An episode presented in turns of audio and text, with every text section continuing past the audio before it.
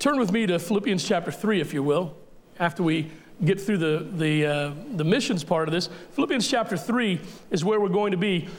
This Sunday and next Sunday, we're going to be finishing our series on race and the church.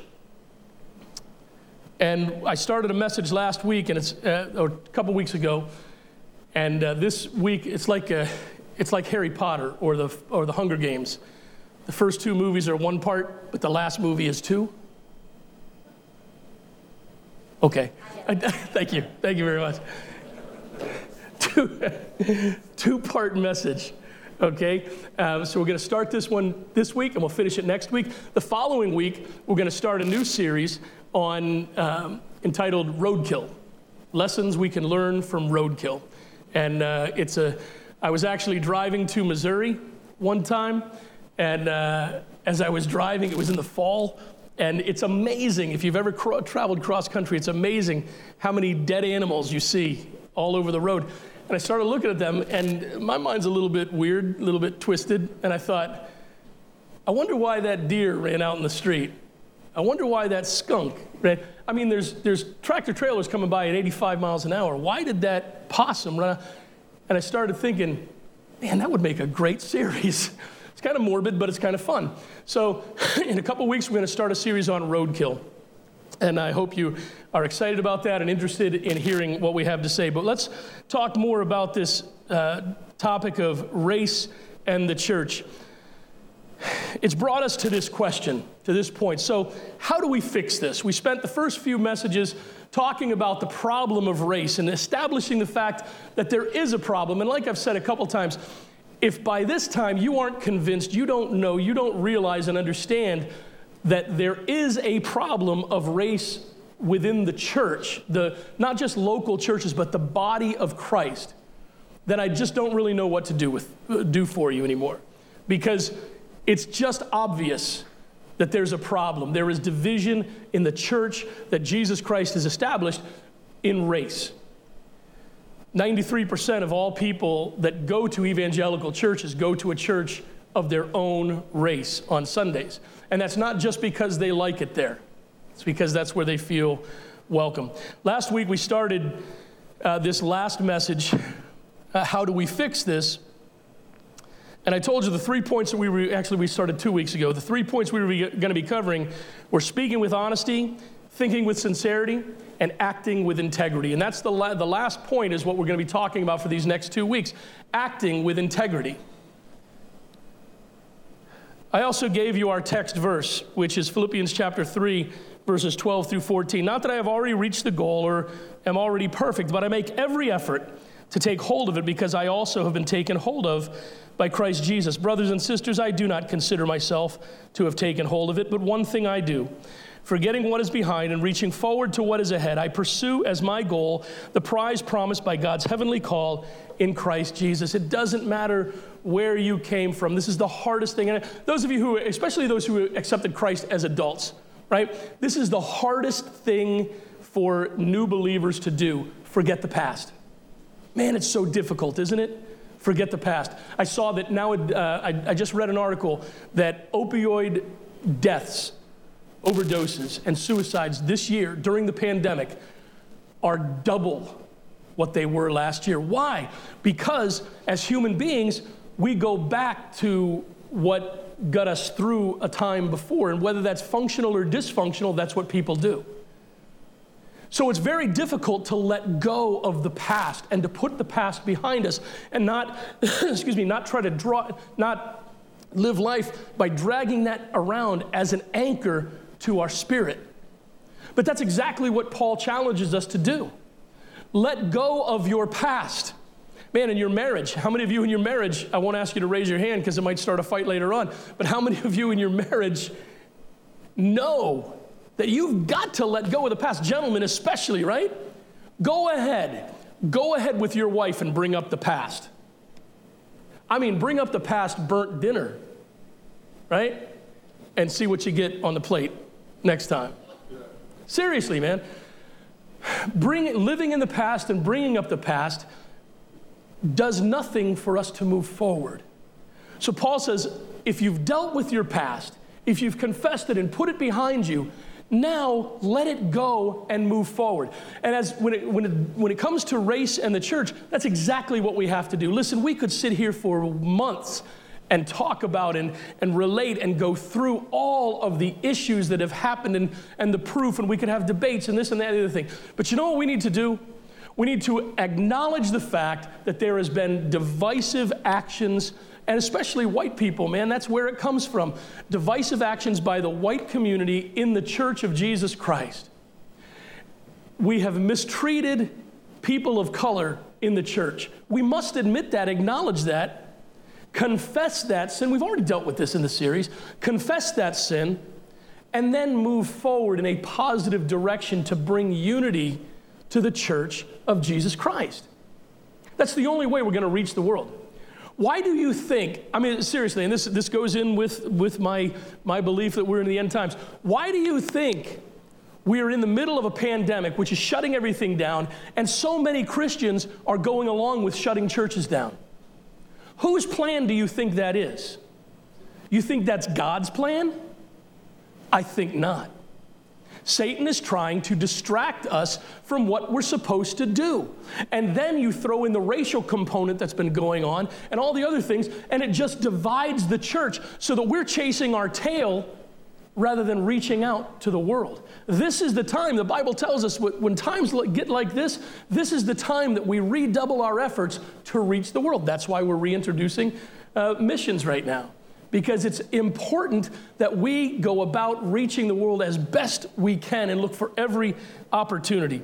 Let's remember the guiding principles in our series on race in the church. You've got to admit that you do not know what you do not know about race, race relations, race relations in the church, and what the Bible teaches about your attitudes towards other races as a follower of Jesus. You have to admit that you don't know what you don't know.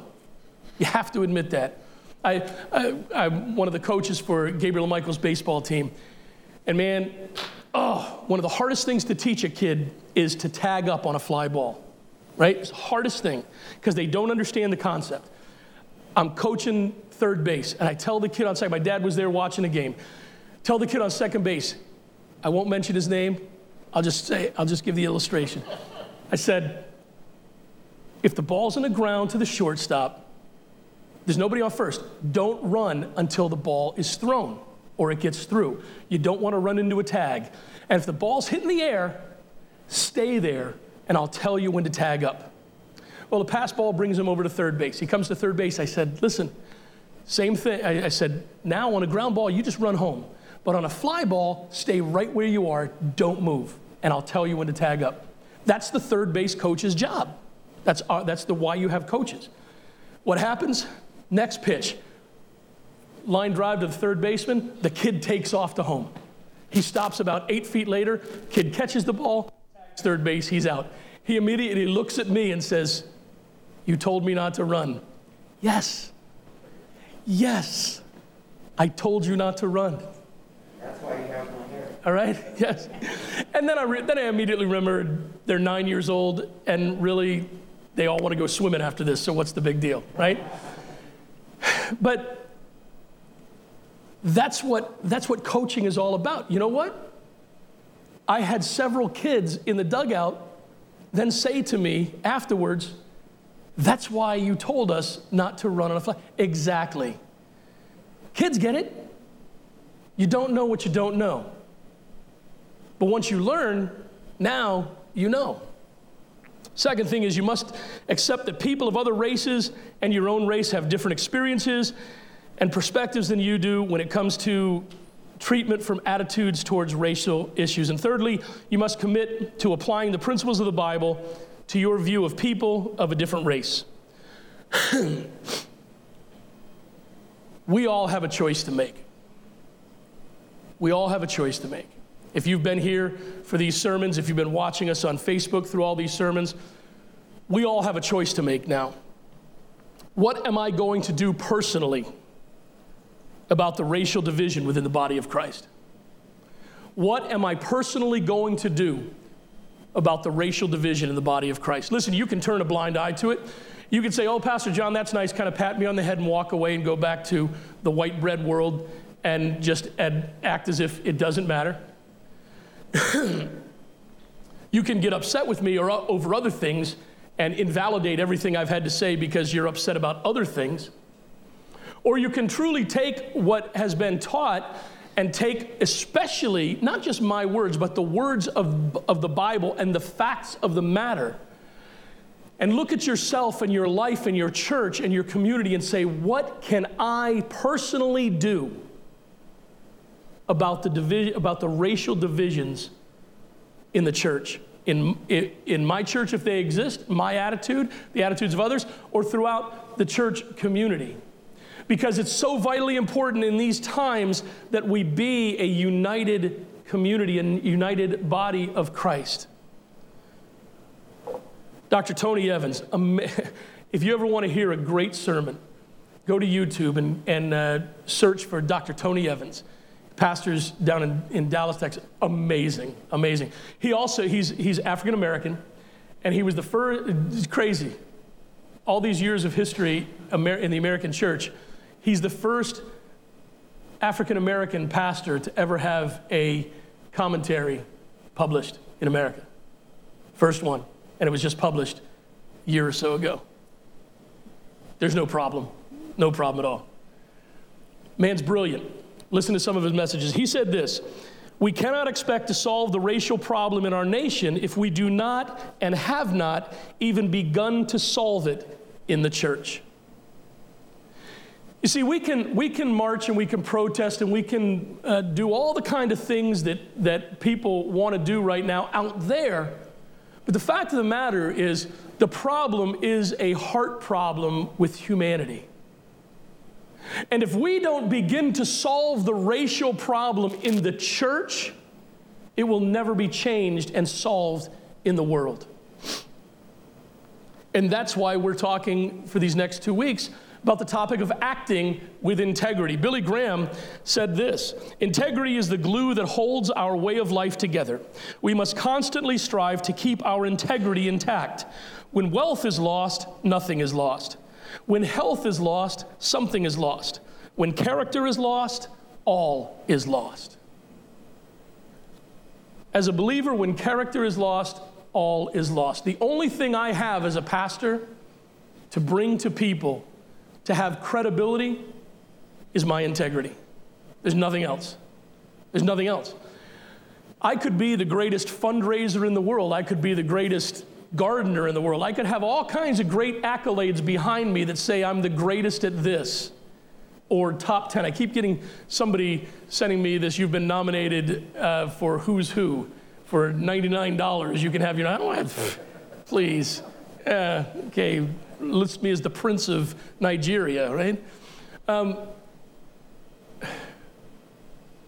all that would be wonderful, but if I don't have integrity, who's going to listen? Seriously. If I don't have integrity, who's going to listen? If I cannot be trusted, if I cannot be looked at, looked to and say, you know what, he, he lives what he preaches. It's not perfect, but he lives what he preaches. If that is not true in my life, then I have nothing to offer you. Therefore, I must guard my integrity, and my integrity must be the basis of all my actions as not just a pastor, but as a husband, as a father, and a member of the community. My faith must permeate every aspect of my life and be so, be so overpowering in me that it makes me stop. Even when I want to do something, man, I'll tell you what, go ahead and coach nine year olds. Ask my father. He coached for years, uh, kids. Anybody who's coached kids, there are times you want to scream. If I had hair, you know, I, w- I want to get a hair transplant so that I can pull my hair out. But I know that First of all, it's damaging to a kid to yell at them like that, treat them like that. It's just baseball. Had one kid yesterday, tie game, bases loaded, kids up, man. And I mean, men on second and third, kids up, and you could just see it on him. He couldn't breathe. He's holding his breath. So I stopped and I said, Listen, buddy. I said, Step out of the box. So he stepped out of the box. He just kind of staring at me like a deer in a headlight. I said, Take a breath. And he took a breath, and everybody's just kind of watching me. I said, Just take another one. Just relax. And then he looked at me and I said, And remember, it's just baseball, buddy. Have fun. Just have fun. There's nothing else on the line here. It's just baseball. He went in and he, he got a walk and loaded the bases. If I, if I come in here and preach one way and then go and coach little, little boys in baseball another, I have no integrity. If my faith doesn't permeate every aspect of my life, if it doesn't permeate the way I deal with my neighbors, when I deal with uh, the people at the grocery store, when I go to go out to eat, if I am not a person of integrity in every aspect of my life, then I have no credibility as a pastor. That's just the fact of the matter. Credibility, and, and as a Christian, it's the same for you. You can think, well, I'm not a pastor, it doesn't matter. It matters, man. You want to reach people with the gospel? You want to, you want to change the world for Jesus Christ? Start living with integrity. Start acting with integrity. Start doing everything in your life with integrity. It's important that we have conversations about race that we've talked, as we've talked about. It's important that we have those conversations. It's vital that we gather data so that we can be able to look at the issue from both sides and come to an honest Bible based conclusion. It's so important that we have those conversations. It's so important that we collect that data, gain that knowledge. Uh, I, I, was just sent a book this, uh, this past week and I'm reading that, and it's, it's, it's more uh, on, on the topic from the African, from the, the African American point of view. I'm, I'm trying to gain as much as I can so that I can understand as much as possible so that, it can, that, that I, I have that knowledge and I have that understanding and I have that view of things. But none of that matters if I'm not willing to then act on it. If I'm not really, if I'm not willing to take what I've learned and put it into practice in my life, in my home, and in my church, and in the way I treat people in my community, then it's absolutely of no value to me. It's simply, it's, it's like having enough, uh, enough knowledge to win at Jeopardy. Big deal. the task ahead of the body of Christ and the local church is monumental. Breaking a 400 year cycle of racism and segregation and its effects in the church community is a huge, huge task. We are literally trying to change people's hearts, not their minds, their hearts. Our brothers and sisters in Christ, people who have been indoctrinated in this for generations. It's tough, it's difficult, but it is a task that can be accomplished if we all make the, if we all make the significant effort to make the changes that are needed. Martin Luther King said this The philosophy of Christianity is strongly opposed to the underlying philosophy of segregation. You get that? Christianity and segregation are polar opposites, they don't go together. Jesus didn't die for the white race. You know who thought that? Hitler. Want to line up with Hitler? You know who thought that?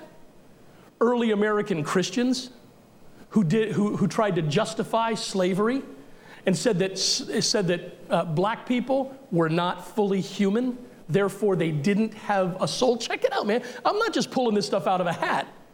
This was the, this was the church doctrine of the early American church, the evangelical church. He said, the philosophy of Christianity is strongly opposed to the underlying philosophy of segregation. Therefore, every Christian is confronted with the basic responsibility of working courageously for a non segregated society. Conquering segregation is an inescapable must confronting the Christian churches. And once again, it's not just, it, it's not just the, with the goal of living in harmony. That's not what this is about. It's not about racial justice. And I remember I, I made it very clear in the first, the first several sermons this is not political and this is not about social justice. That is not what this is all about. If you don't change somebody's heart for Jesus Christ, you'll never change their actions out there.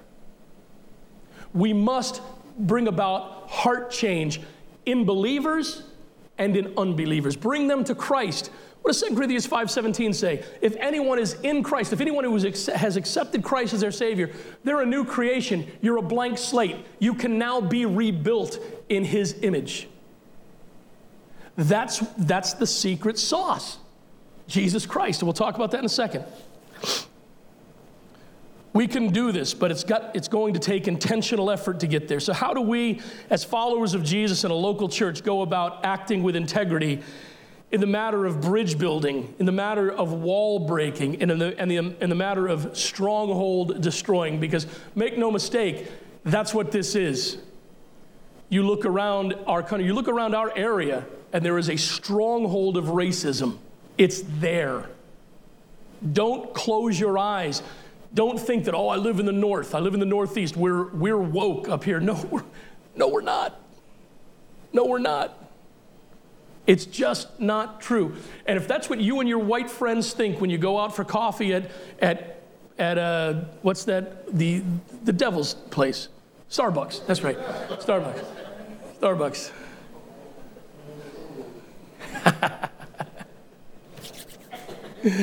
Jesus loves Dunkin', I'm just saying. but that's why we that's why we said in these sermons, talk to people of color. Have honest conversations with them.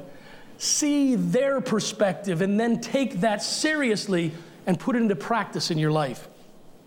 So, how do we do this? The first thing we must do in acting with integrity is this we must remember that Jesus is the answer. We've been talking about that all morning already, haven't we? We must remember that Jesus is the answer. It doesn't matter who wins in November. It doesn't matter. It does not. Oh, I know that's heresy now, right? Right? Where uh, the, the future of the church in America depends on who. Oh, come on. Seriously? The place where the church is growing the most is China.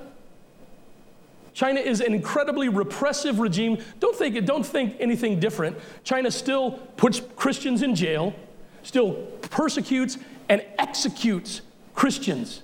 China still does that, okay? They still do it. They still do it in Muslim nations around the world. It doesn't matter who wins the election as far as, as far as this issue in the church goes. What matters is that we as, as Christians understand that Jesus is the answer. He's the answer for every problem in your life. He's the answer to fix your marriage. He's the answer to uh, reach your neighbors. He's the answer to solving the problem of racism in the church. John 14, 6, Jesus told them, I am the way, the truth, and the life. No one comes to the Father except through me. Man, that's the last word. That's the mic drop, right? That's the last word on the matter. I know a lot of, a lot of young Christians in, in the millennial generation have walked away from the church and they, they believe that the way to go about things is now to be socially active. Listen, man, I'll use, I'll use the old illustration. It was in election several cycles ago. You put lipstick on a pig, it's still a pig, right? You can pretty up society from the outside, but unless you change it on the inside, it does not matter for eternity. We are not called to beautify society. We are called to share the love of Jesus Christ with the intention of reaching them with the gospel so that they can accept the fact that they're sinners, re- re- understand the fact that there's nothing they can do about their sin on their own, realize that Jesus died as the sacrifice for sins forever, the one sacrifice for sins forever, accept Him as their personal Savior, and receive the gift of eternal life. That is the answer. Once someone accepts Jesus Christ as their Savior, the Bible clearly says, Cliff, you know I'm telling the truth. The Bible says that the, the gospel is the, the eyes of the lost are blinded to the gospel until they accept Christ as their Savior, and then their eyes are opened. Because the things of the Word of God are spiritually discerned. Now, people can say that's hocus pocus, but it's not. It's the Bible. It's what the Bible has to say. That's why I, that's why I tell people it, it makes no sense to have arguments about Scripture. Listen, you want to have those arguments, you want to have those discussions, I'll have them. But I, like I used to tell people when, when I worked at Texas Roadhouse with Zach, or over at uh, um, Boston Market with Jimmy and Jess, say, guys, if you want to have a conversation about the Bible, we can have that conversation. I'll be all, all, all about it. But just understand, I went to college for this. Okay? Doesn't make me a genius, but You've read, you've read an article on the internet. I studied this for four years in college and the rest of my life. So we can have that conversation. But what good is that going to do? Winning an argument is, what the, is not what this is all about. Being able to win a debate is not what this is all about. So we can alienate people by trying to show them how much we know, or we can show them how much we love them and how much Jesus loves them by acting towards them with the integrity that is built up because of what we know and then have the opportunity to share our faith in an open and loving way and draw them to Jesus Christ. Listen, right now, man, people are terrified. Listen, I have a very strong opinion about whether East Longmeadow should open schools or not, and I'll share it with you. Yes, I think they should open. I think we should have, I, I, think East Longmeadow should open. I've got two sons. My two boys are on APs. They need somebody with them. It's important. I think my son's education is going to suffer because of it, but I'm going to do my dead level best. My mom has already offered. She was a teacher for 736 years.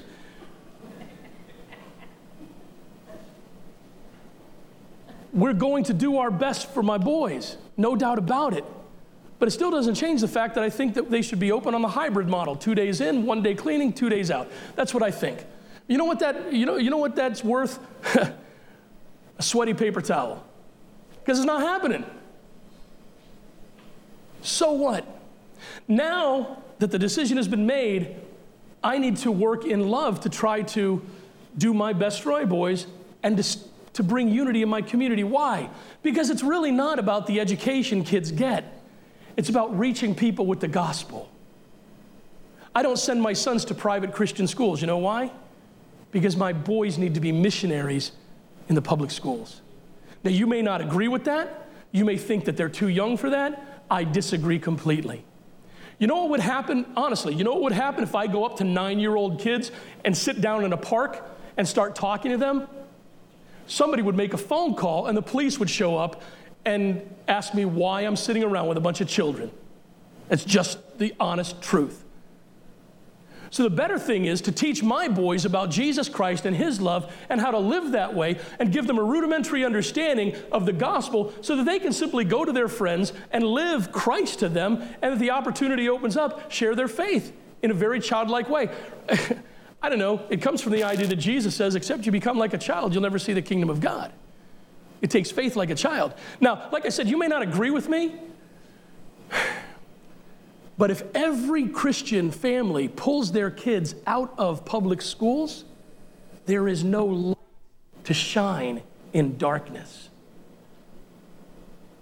You see what I'm saying? Like I said, you may not, you may not agree with me, but that's my philosophy on the matter. I believe that Jesus is the answer. And if we're going to live with integrity, if we're going to act in integrity, we must first remember that Jesus is the answer. Reaching people with the gospel and winning them to Jesus is the only priority. We must continue to preach out to those without Jesus as we reach across to our brothers and sisters of different races who already know him. We must view it as a partnership and not a competition. We've got to view, we've got to, we've got to see. It's so difficult because we are, churches nowadays, we've become so commercial, we become so, so, um, it's all about the show in so many churches. It's all about the numbers. And that's not the way we're designed. We're designed to, remember, Paul wrote a letter, and he says in that letter, after you've read this to the church, share it with the other churches. Remember, remember reading that? I, I read that somewhere in the gospel, eh, somewhere in the Bible. Share it with the other churches. Paul knew. Paul knew that just one church couldn't do the job. Paul knew that it was important for churches to work together in harmony and peace for the purpose of reaching people with the gospel of Jesus Christ. We need to reach out with integrity and love to other churches, especially in these times, to churches that are traditionally filled with people of color, so that we can work not in competition, but in partnership to reach our community for Jesus Christ. If you haven't heard it before, Springfield, Massachusetts, the Springfield Holyoke corridor is the least evangelized metropolitan area in America least evangelized metro area in America. People say, why are you sending a pastor, why are you sending your sister, assistant pastor in a couple years right across the river to start a church? because there's tens of thousands of people lost and dying and on their way to hell over there that we can't reach right now. Sorry, I live in a town that has over 50% completely unchurched not unaffiliated, unchurched, in a town of almost 18,000. Right next door is a town larger than us that, whose number is higher than that.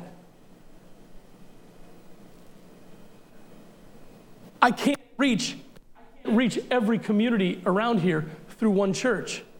We need we need more. Therefore, we'll plant another church if that's what God has and we'll work in partnership with that church, not in competition. I believe that that's why God had my oldest son and I work together for over 20 years in ministry because we know what we know how successful we can be together in ministry. And when churches of other that are traditionally of other races, we need to see them as partners, not as competition. If this is not the foundation of our endeavor to overcome racial division in the church, we will not succeed. We will not succeed. If Jesus Christ is not the basis, we will not succeed. Only Jesus can change a person's heart from the inside out, and that's the only cure to the problem of racial division in the church. Jesus is the only solution. So the first thing is to remember that Jesus is the answer. Secondly, is this Remember that your children are watching. Remember that your children are watching. And I'm going to say something here that that's going to it's going to rile some people up. It's going to ruffle some feathers. And I'm telling you, I don't care. You need to hear it. If this, if this ruffles your feathers, you need to hear it. Hate is generational. Hate is generational. The little kids that have, have called my sons effing N words, the little kids that have walked up to my boy's face in second grade, my son, both of them in second grade in this town, in this school system, and said, I don't like brown people. Little kids, where'd they learn it? I'll ask you this question Where'd my boys learn how to play baseball? Where'd my boys learn how to catch a football? Where'd my boys learn how to ride a bike? Where'd my boys learn how to eat with a fork and a spoon? No knives yet. We're not, we're not there. Where'd they learn that? At home. Where, where are they learning not to chew with their mouths open? At home. Manners are generational.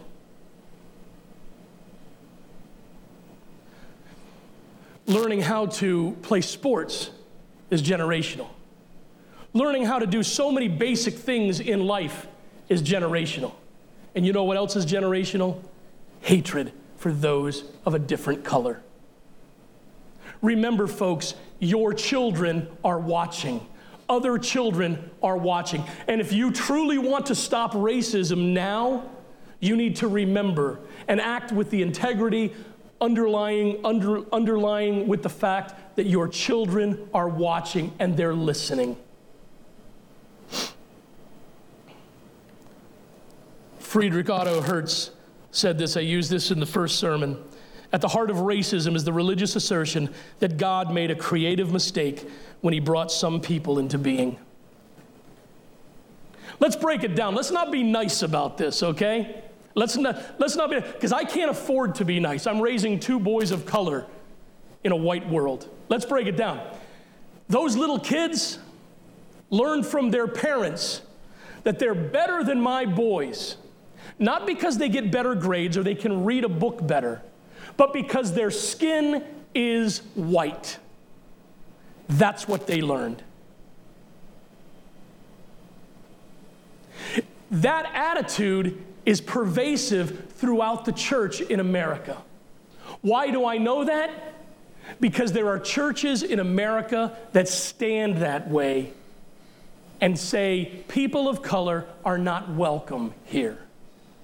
Or we, we, give, we, we give a sideways glance to it by saying we're going to have a mission to these people, the less fortunate. And come on, man. I'd like to have a sign or wear a t shirt that says, just admit you're a bigot. I, seriously, seriously, that's, a, that's how I feel about it. And yes, it is a very personal issue, but it's also a very passionate issue as a pastor because I see the division and I see what could be. Could you imagine? could you imagine a Sunday where we've got all kinds of different styles of music going on?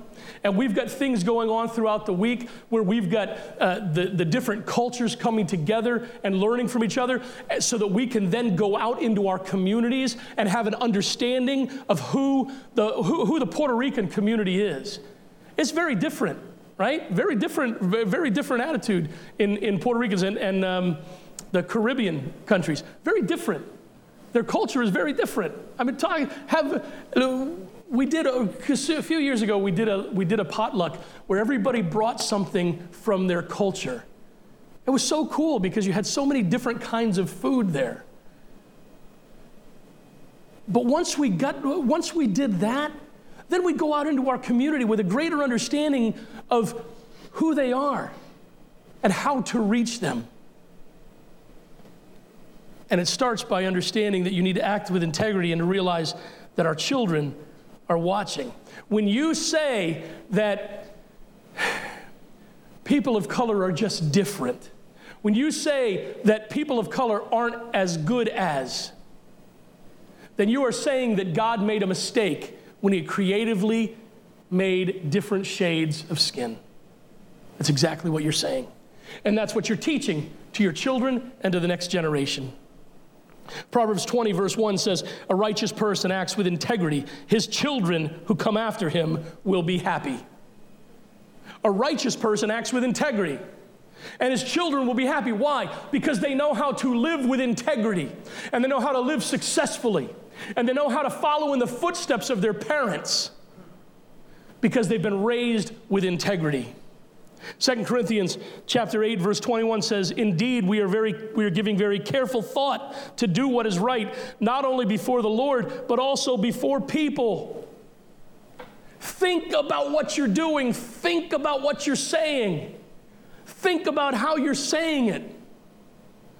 Because children are watching and listening to what you have to say and they're learning, and you're just spreading your hatred to the next generation. Listen, don't candy it up by saying, oh, you know what, I, uh, I wouldn't call it hatred. It's hatred. It's hatred. It's bigotry. Just call it what it is. Your choices, your actions, your, and your attitudes will determine the path of the next generation in regards to racial unity in the church. They just will. How do you think we've gone 400 years like this? Because parents taught their children, who taught their children, who taught their children, who taught their. Well, that's. Just, how many times have you heard people say, well, that's just the way I was raised? okay. If you were raised to stab your neighbor, is that a good thing? No, you'd probably try to break that cycle, right? Don't fall back on the excuse that's just the way I was raised, that's just the way I was taught we can unlearn and relearn. This means that you will, not may, have to have hard and honest conversations with your children about faith, race, and right. I've learned that I've already had to have those conversations with my sons. Listen, don't fool yourself. I'd much rather sit down and talk to Michael about why a bee sting hurts when he comes home crying than come home and crying asking why somebody hates him because he's brown. I'd much rather have the bee conversation, but I can't afford to ignore the hate conversation.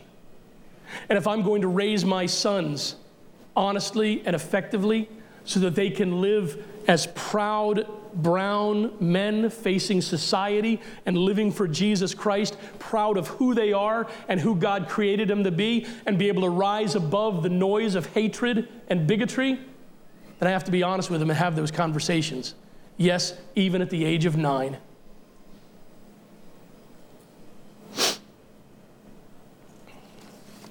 And thirdly, our last point for today is this intentionally choose to be a better to be a follower of Jesus with integrity with respect to race. I know that's a long point, but intentionally choose to be a follower of Jesus with integrity with respect to race. Chris Karcher said, Integrity is choosing your thoughts and actions based on values rather than personal gain. Choosing your thoughts and your actions based on your values, based on Christian biblical values rather than personal gain. Listen, I, I, uh, we, I'll, I'll be honest. You can ask Zach. He, he watches our, um, our social media. We've, it's, it's been obvious. I, he's, he's, uh, he's tried to soften the blow for me, but over these last eight weeks or so, 10 weeks that we've been preaching about race, no lie. We went from 1,700 views, 1,700, 1,700, that's 1,700 people watching our sermon every week, down to maybe half that.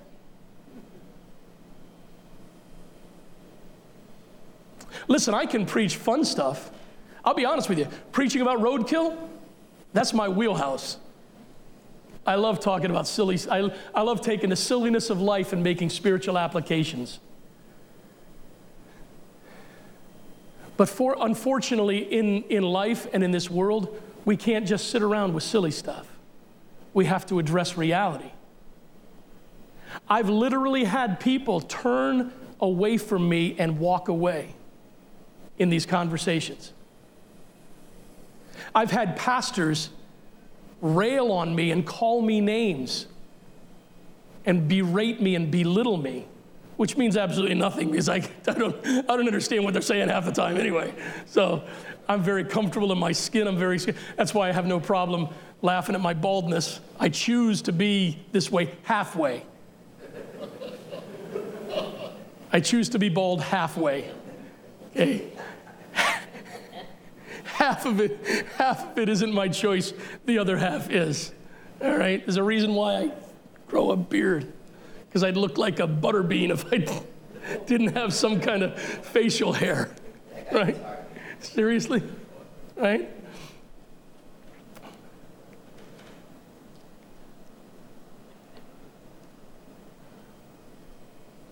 It would be easy. And I'll be honest with you, it was exciting when we had 1,700 people watching. It was, man, we're getting the gospel out. But I'll tell you what, it showed just where people are at in the Christian community when we lost half of our viewership when we start talking about race in the church. If that doesn't open your eyes to the fact that there's a problem, then I don't know what else will. It's easy to do the easy things. It's easy to, listen, some parts of this country, you can throw a hot dog out in the parking lot and draw a crowd for church. It's easy to do the easy things, and it's easy to tickle people's ears, and it's easy to entertain people and get them to come to church. What's difficult is to dig into the Word of God and, and share truth and challenge people at their core to be different and to change. And that's what this is about. If, you're, if we're going to act with integrity on the matter of race in the church, we must choose to be a follower of Jesus with integrity. What does that mean? That means living and acting with integrity should be the easy choice for us. There shouldn't be a question because you're doing the right thing. Too often it isn't, but it should be. It should be the easy choice. That's the way Jesus wanted us to live. Tony Dungy, uh, former uh, head football coach of Tampa Bay and Indianapolis, said integrity, the choice between what is convenient and what is right. Proverbs 11:3 says the integrity of the upright guides them, but the perversity of the treacherous destroys them. Proverbs 12:17 says whoever speaks the truth declares what is right, but a false witness speaks deceit. The true desire of our heart should be to live lives that in which we please God in everything. Everything, everything we please God. That especially includes the way we treat people of color, both in the church and out of the church. And not just the way we treat them, the way we think about them. Listen, you can be nice and kind and sweet on the outside, but on the inside have corruptness. And think, what are those people doing in my town? We need a heart change, and we need to start acting like it. Psalm 84:10 says, Better a day in your courts than a thousand anywhere else. I would rather stand at the threshold of the house of my God than live in the tents of wicked people. And that's exactly how I feel. If you, if you don't want to reconcile the races in church so that we are unified, and I lose my congregation over that, I would be more satisfied to know that God is pleased with me because I took a stand than not taking a stand and losing all the human support that I could possibly have. Because pleasing God is the utmost that I can do. Me give you something to think about as we close this sermon out, just part one of acting with integrity. Martin Luther King Jr. said this there was, the, there was a time when the church was very powerful. It was during that period that the early Christians rejoiced when they were, when they were deemed worthy to suffer for what they believed. In those days, the church was not merely a thermometer that recorded the ideas and principles of popular opinion, it was the thermostat that transformed the mores of society. A thermometer, you know what he means by that? A thermometer measures temperature, a thermostat determines temperature. That's deep, man. That's powerful. And it was Martin Luther King's belief that the church, if it was united and dedicated to the purpose for which it was created and called, could truly and literally determine the path of society because its people were so directed and motivated and blessed by God in all that they do. What is your desire as a follower of Christ? What is your desire when it comes to race and the church as a follower of Christ? Is it something that you, listen, you may not be a bigot. You may not be. You may have a pure heart when it comes to this. But what are you doing actively to, to, to change things? That's the question. Would you bow your heads with me in prayer? Father, thank you for the opportunity to be here today to preach your word and to hear and listen and fellowship. God, it's been so good, especially after such, not just a tough week, Lord, it's a very difficult week in this area, but in such a, a, a tremendous year, Lord. It's such a blessing. Lord, I, I know there are a lot of people that are choosing not to come back to church right now, God. But if I could just sit with them and tell them and share with them what they're missing by not being here in person, by not being here to listen to a worship team open up their hearts and sing from the, from the depths of their spirit praises to you, to see people share their gifts of music, to see the smiles on faces personally, God. and to be able to take in the word live. God, I thank you for the privilege of being, being able to be here. Lord, there are so, so many tough choices, so many tough decisions, so many difficult issues facing Christians and the church today. And Father, if I'm being honest, the church in America is divided and is divided by race, and it always has been. And Father, for these times, these specific difficult times in the history of the world, what I believe are the end times, God, we don't need more division in the church because that divides the message of the church. We need more unity in the church because that shows a, a united message of integrity and love to the world. May each and every one of us take to heart what your word has said to us today as your Holy Spirit has worked in our hearts. And may we take it in, may we digest it, may it be strength to our bones and strength, uh, strength to our spiritual muscles, and cause us to make decisions and to move forward in our lives for you. We love you, Lord. Dismiss us with your blessing. May we live and go forward as worshipers for you. In your precious name we pray. Amen.